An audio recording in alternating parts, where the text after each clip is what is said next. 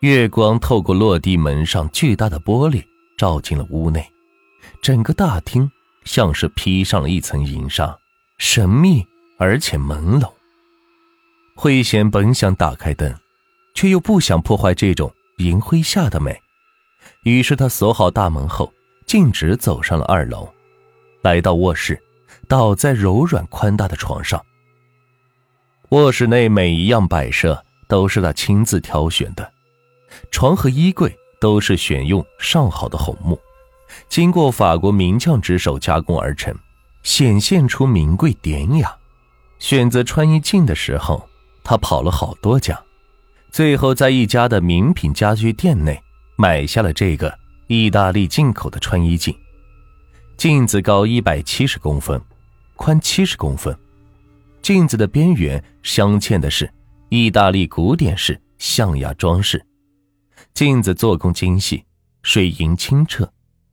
慧贤非常喜欢站在镜子前是自我欣赏。现在她脱掉了外衣。在镜子前面审视了一下自己的身材，随即他抓起了浴巾，来到了浴室，打开了淋浴的探头，任水是喷洒在自己的头上身上。水温暖而舒适，慧贤闭上眼睛，享受着水流冲击给自己带来的惬意。他在身上是涂满了浴液，洁白的泡泡泛起在他的全身。他揉搓着这白色的泡沫，这泡沫给他温暖轻柔的感觉。过了一会儿，他用水把全身冲净，拿起浴巾是擦干了身子，又回到了卧室。浴后的身体光滑清爽，他站在镜子前面，打开镜子上方橘红色的镜灯，一边梳理着头发，一边欣赏着自己的美丽。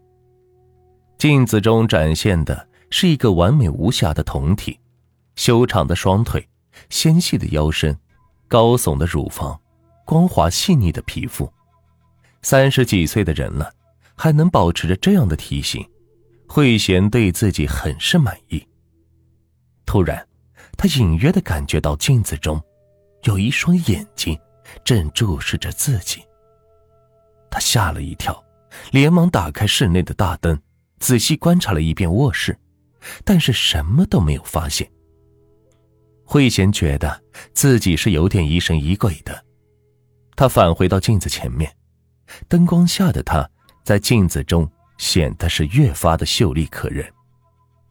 可是，就在他把目光再次看向镜子的时候，他在镜子中清晰的看到一个穿着白色衣服的男人，就森然的站在他的身后。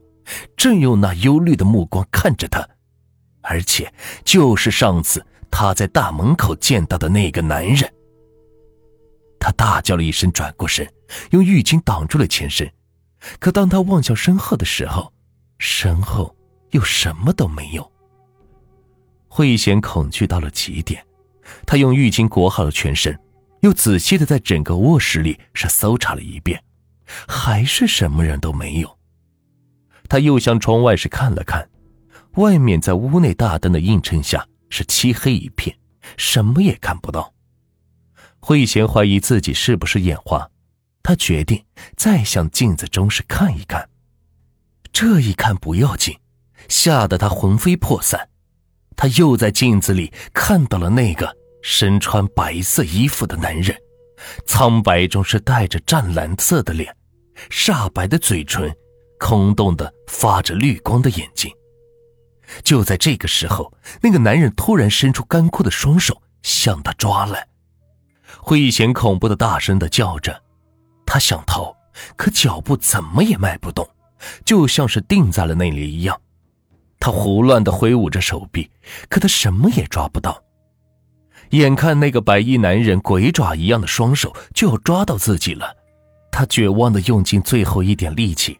按响了卧室内的报警系统，然后就晕倒了。当慧贤醒来的时候，他发现自己躺在医院里，手臂上正输着液，母亲握着他的手，正焦急的看着他。他长长的舒了一口气，他感觉自己好像是做了一个可怕的噩梦。母亲看到他醒了，用手轻轻的抚摸着他的头。他听到母亲好像在说着什么，但声音好像很遥远，很模糊。忽然，他觉得很累，身体好疲惫，于是他又闭上眼睛，安静的睡去了。慧贤的老公是第二天乘头一班飞机赶回来的，下了飞机，他急急忙忙的赶到了医院。病房中的慧贤脸色苍白，看上去是有些精神恍惚。他向岳母简单的了解了一下情况，又向医生询问了一下病情。知道慧贤只是受到过度的惊吓，导致短暂的昏迷，并没有什么大碍，只需要静心的调理一下就会好。他这才放心了许多。第三天，在慧贤的极力要求下，丈夫办理了出院手续。出院的时候，慧贤的母亲劝说女儿回娘家住，可慧贤想回家陪丈夫，母亲没办法，也只能是跟着。去了慧贤的家。大屿山的夜晚宁静而美丽，郁郁葱葱的大树是包围着整个别墅群，风吹着树木发出沙沙的声响，风中不时传来夜莺的啼鸣，给整个别墅群是笼罩了一层神秘的色彩。慧贤有丈夫和母亲在身边，精神状态也是好了很多。又恢复了往日的美丽。这一天，慧贤吃过母亲精心准备的晚饭后，觉得有些困，于是，在丈夫的陪伴下，回到了卧室，躺在丈夫的怀里，不一会儿就睡着了。午夜的钟声敲响了十二点，四周是黑漆漆的，只有卧室的镜子中反射着窗外那微弱的光。丈夫也睡着了，睡梦中，慧贤感觉好像是有人推门进了卧室，她猛然惊醒，她真切的看到那个白衣男子在黑暗中狰狞的向她走来，她拼命的大喊，可怎么也发不出声音。她抓起枕头向那个男人砸去，可那个男人伸手接过枕头扔在地上，对她发出阴森诡异的笑。并一步步的向他走来，他再一次的被那种极度恐惧给包围了。他用尽全身的力气喊道：“慧贤的老公被喊声惊醒了。他看到慧贤直坐着身子，瞪大着恐怖的眼睛，全身颤抖，正凄厉的对着门的方向哀叫着鬼。可门口除了一个枕头以外，什么也没有。”他连忙打开灯，用力的摇醒了慧贤。他发现慧贤的全身都是汗，睡衣已经是完全湿透了。慧贤这时好像也清醒了，他不知道自己刚才是在做梦，还是在清醒中真实的看到了那个男人。但是现在眼前却什么都没有。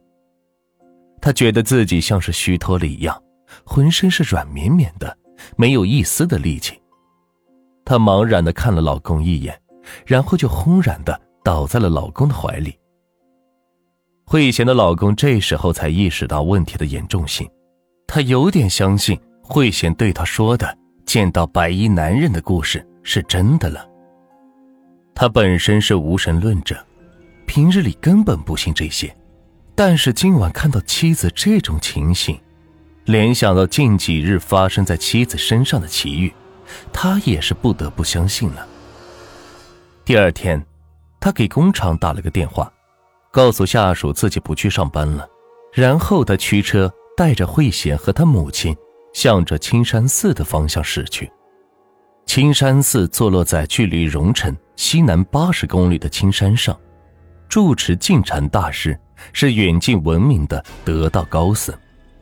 以前慧贤的丈夫曾向寺院是捐赠过不少的香火，和净禅大师是有过几面之缘。他非常仰慕大师的圣名，净禅大师也是很欣赏他的才华，两人倒是非常谈得来。当他们驱车来到寺院的时候，大师正在打坐，看到他们的到来，忙收起念珠，叫小沙弥看茶。落座后，简单的是客套了几句。慧贤的丈夫就向大师说明了来意。大师仔细的端详了一下慧贤，半晌是默不作声。忽然，他对慧贤的丈夫说：“走，带我去贵府看看。”于是众人起身，随着大师是来到了慧贤家。大师先是在山坡上是观望了一阵，又进到屋里。是仔细的查看了一番，然后对慧贤的丈夫说：“施主，知道这山的来历吗？”看到慧贤的丈夫一脸茫然，接着道：“这山，在旧历年间，本是一座坟场。解放后，大部分墓坟都被迁走了，剩下埋葬较深的、无人认领的荒冢，也都被平整了。”施主家所处的地方，正是一处被平整孤坟的上面。坟中埋葬的是一个年轻男子，家人在其下葬的时候，特意给他穿上了平日里他最喜爱的一套白色衣服。现在你们的入住打扰了他，施主，你的夫人又年轻貌美，所以他会在夜晚上来骚扰女施主。慧贤的母亲连忙问：“那大师有解救的方法吗？”大师道：“解救的办法倒是有，你们需派人将埋在这地下的这具棺材挖出来，然后带去火化场将尸骨进行火化，再将骨灰选定一个地点重新安置。